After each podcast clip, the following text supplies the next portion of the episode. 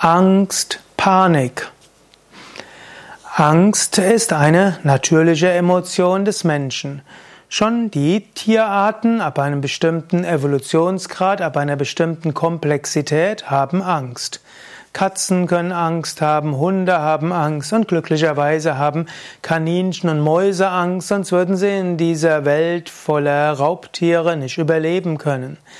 Angst führt dazu, dass man plötzlich oder dass man in der Lage ist, Gefahren zu erkennen und schnell genug wegzulaufen. Auch dem Menschen tut es gut, Angst zu haben, so begibt er sich nicht so schnell in Gefahr.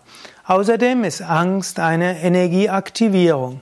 Angenommen, du bist müde und plötzlich hörst du Feuer, dann bist du plötzlich hellwach. Angenommen, du bist müde und der Nachbar sagt, Kind ist gerade ist gerade in der Mitte auf der Straße und weigert sich von der Straße zu gehen, kriegst du Angst um das Kind, du bist voll wach. Also Angst aktiviert, Angst verleiht Flügel. Und die intensivste Form der Angst ist die Panik.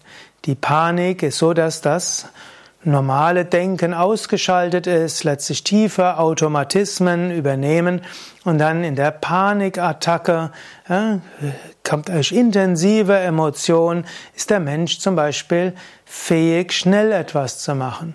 Das Dumme ist, die alte Panikreaktion, zu der der Mensch in der Lage ist, ist heute selten hilfreich. Auch zum Beispiel, wenn ein Pferd in Panik gerät, zum Beispiel, wenn man irgendwo reitet und plötzlich kommt ein sehr lautes Geräusch, wenn das Pferd in Panik gerät, dann kann der Reiter nichts machen. Da nutzt es nichts, an dem Zügel zu ziehen, dann nutzt es gar nichts. Das Pferd rennt und rennt und rennt.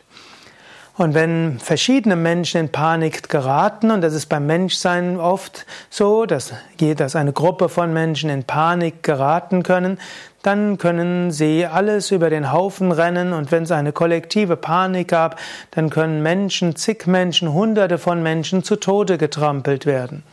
In diesem Sinne, Panik ist heutzutage etwas, was meistens problematisch ist, weshalb es ja oft heißt, keine Panik, Ruhe bewahren, wenn irgendwo Gefahr ist. Im Yoga lernst du Ängste umzuwandeln mit bewusster Atmung.